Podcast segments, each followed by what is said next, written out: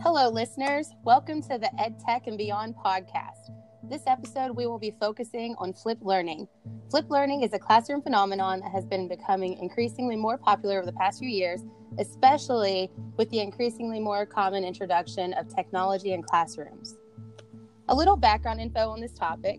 In their article, Three Ways the Flipped Classroom Leads to Better Subject Mastery, Aaron Sams and Justin Aglio share detailed information about flipped learning and why it's a good tool to implement in the classroom. According to Sams and Aglio, flipped learning occurs when instructors make use of video lectures outside the class to bring what has been done in the homework space back into the classroom. In short, lecture at home, homework in class.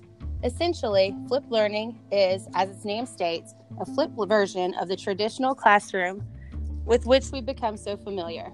Students are able to listen to lectures at home and then use that information to do work in class so that they have a content expert with them when doing their homework. In their article, Sams and Aglio go on to say that flipped learning allows for truly personalized learning. Since teachers are available to work with students during the class on the content that they are learning, rather than using class time to lecture, the teachers are able to have extra time to work one on one with students to ensure each learner achieves mastery level of the skills that are before them. Sams and Aglio went on to conclude their three points by sharing that flipped learning also allows for more individualized assessment because teachers see individually how the students are doing with the work, and also flipped learning lends itself to reporting mastery instead of focusing on points earned. Essentially, flipped learning creates extra time and space in the classroom in which the teacher can work with each student, differentiate the learning, and allow for the focus to be on the work being done rather than keeping attention of students during lectures. With that bit of background information on research on flipped learning and its benefits, I'd like to introduce a guest that has firsthand experience working in the classroom with a flipped model. Our guest today is Lucas Connor. Lucas is a teacher out of Covington, Virginia. But before I say too much, I'll let him better introduce himself. Right after this break. This ad is brought to you by Anchor FM, which is the program being used to build this podcast so easily.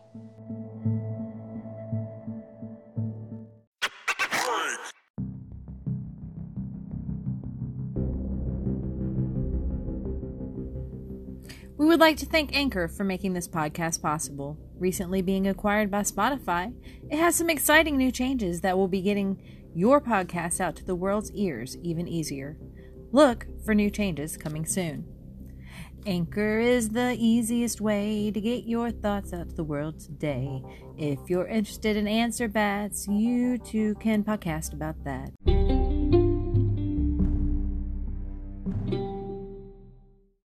Welcome, Lucas. Thanks, Josie.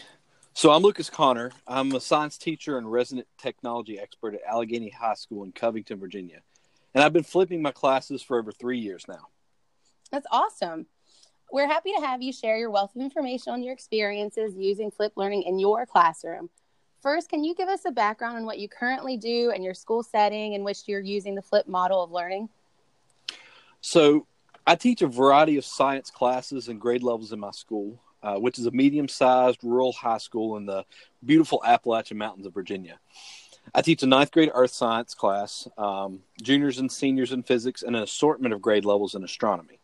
I've been flipping earth science and physics for the past three years, and astronomy is a new course I started this year, and uh, I use flip learning alongside alongside project based learning.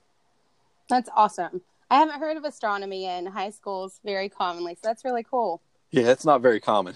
All right. Now, can you share what knowledge you have on flip learning? For example, are there different types of flip learning? Are there different ways it can be used?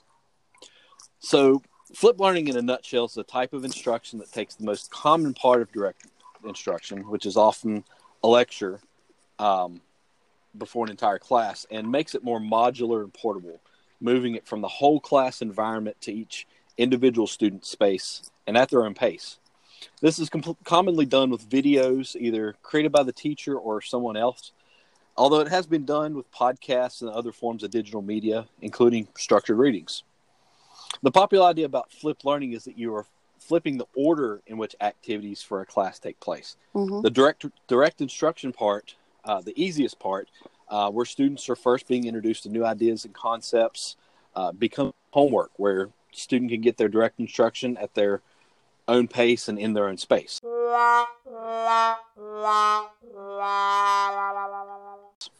Now, traditional homework activities instead are moved into the classroom space where students can get the help and the feedback uh, from their teachers and their classmates, um, which is something that's very difficult to pull off with traditional homework. Flipping instruction in this way also opens up more time and space in class for group and class activities that may not have been possible with traditional lecture or traditional teaching, um, taking up so much of the class time. But not only that, um, what might might take 45 minutes to an hour to cover in class might only take 10 to 15 minutes in videos and other content. And students are not restrained by the teacher's pace either. The students who get it quickly are free to move on, while those who need more time to digest or take notes also have that time as well. Flipped learning makes lecture a student centered activity. But to address the second part of your question, what I just described is just the tip of the iceberg with flipped learning. And many teachers around the world have innovated with flipping, and so many great practices um, have come out of it. Some use the in class flip, which is foregoing homework altogether and having students um, do the videos in class. Uh, some do flipped mastery learning, uh, which is a form of student paced learning that focuses on mastery of concepts and skills. And um, some even pair flipped learning with universal design for learning or project based learning. And uh, there are even some who gamify flipped learning. And I'm only scratching the surface here with what teachers are doing with flipped mm-hmm. learning and what can be done with it. It's such a flexible way of doing instruction that it can mesh well with other practices out there. That's awesome. Following up on that, what is the type of flip learning that you most prefer and what do you use in your classroom? For me, in my current context, I'm an in class flipper. So my school's in a low income rural community. Unfortunately, not all students have a safe environment at home that is conducive to learning. Whether I assign them traditional traditional homework or a flip video to watch, um, some kids are going to be in a disadvantage because of their home environment. So instead, I have students watch the videos, take notes, and do the understanding checks in class where they have equal access to technology and where I'm available to help them.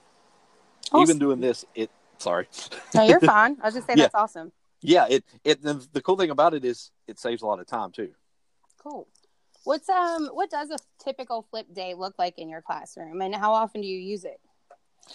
So I use it every day, um, in some way, shape, or form. Generally, I the first part of class is generally what I call individual time. This is where the students are working through their flip videos or materials. They're doing the understanding checks that follow to make sure that they understand the material, and um, then the rest of class is de- dedicated to group space activities, team activities, projects, um, games. You know, just a variety of active learning activities. Mm-hmm. And where have been the advantages to using this flip model in your classroom? Oh, there, there's there's tons of advantages. So it's freed up more class time um, to do active learning.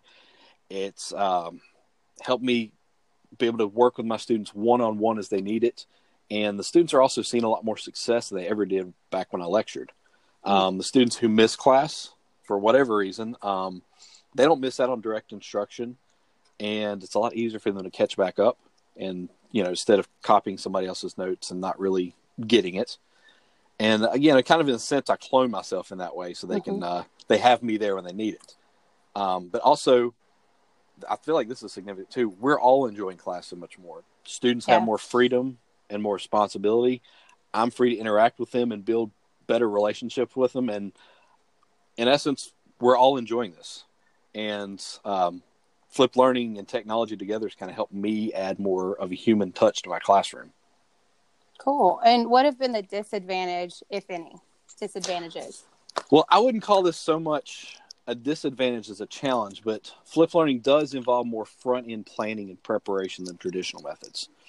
Um, so you have to create and organize all the content beforehand, which, if you make your own videos, does add to your workload. But on the flip side, flip side, pun intended. once, once you have uh, completed a full course of flip materials, it gets easier to prepare. Uh, for me, most of my classes now have full sets of videos, quizzes, practices, and other activities that are saved and ready to push out to students. So now my focus is on just improving them, tweaking them. Um, you know, which is something we all do anyways, regardless mm-hmm. of, you know, regardless of what, whether we're flipping or not. Um, in some cases, it's a simple tweak of a question or two, and then other times I have to completely redo a video because I just got something wrong or my students just aren't getting it. Um, so feedback is really important with this as well. So yeah, there there's a good good bit of work involved on the front end. Yeah. If you had to offer sage advice to people who are looking to introduce the flip model in the classroom, what advice would you offer? Start small at first. Flip mm-hmm. a lesson, then flip a unit. Uh, get student feedback. You know, see what's working for them, what isn't, and uh, don't be afraid of a little bit of uncertainty and pushback from students. You know, when you flip, you're putting more responsibility on their shoulders, and you know, some st- students are so used to that sit and get mentality that it's going to feel foreign at 1st mm-hmm. but they're eventually going to see that it's much more beneficial to them. Um, don't be afraid of mistakes. You know, flipping, just like anything in teaching, is going to involve mistakes and learning from mistakes. So um, embrace mistakes as chances to learn. But um, I'd say my biggest advice is just remember that flipping instruction um, just covers that lower cognitive learning, the lower end of Bloom's, the easiest mm-hmm. stuff. So what really makes it effective is how you use that group space, how you expand beyond the flip lessons. Cool. And then from the tech standpoint, what technology would you recommend someone have to implement implement the flipped classroom? Honestly, whatever will help you accomplish what you want to do.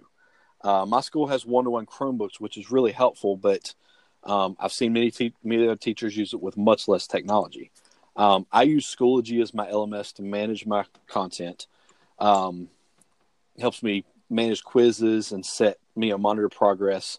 Um, I make videos with Screencast-O-Matic, which is really user-friendly tool, and um, and it makes it a lot easier to record, especially if you make mistakes. You can just back it up and pick up where you left off. Um, but really, you know, there's so many tools out there. Pretty much what you need for Flip is just content to share with students, a device for students to watch or engage with the content individually, and a way to share the content with students and a way to hold them accountable for their understanding. So, whatever tools you can find to accomplish those tasks, um, that's what you should use. Awesome. And lastly, have there been many in your school to adopt the flip model, or is this something that you've forged your own way with? Well, I was the first in my school, but it's slowly starting to catch on with other teachers. Uh, now that my coll- colleagues are seeing how effective it can be, uh, they're starting to try flipping themselves. That's awesome. Are there any last words you'd like to share with our listeners? Um, just that flipping is not a fad. Uh, it's an effective practice that works, and it completely changes a classroom culture. Uh, there's a growing body of research about its effectiveness, and it continues to show how beneficial it is to students and teachers alike. It's flexible. You can make it work with whatever your teaching methods or philosophy may be, um, whether it's mastery learning, gamification, project based learning, inquiry. The sky's the limit. So don't be afraid to flip and don't be afraid to get creative.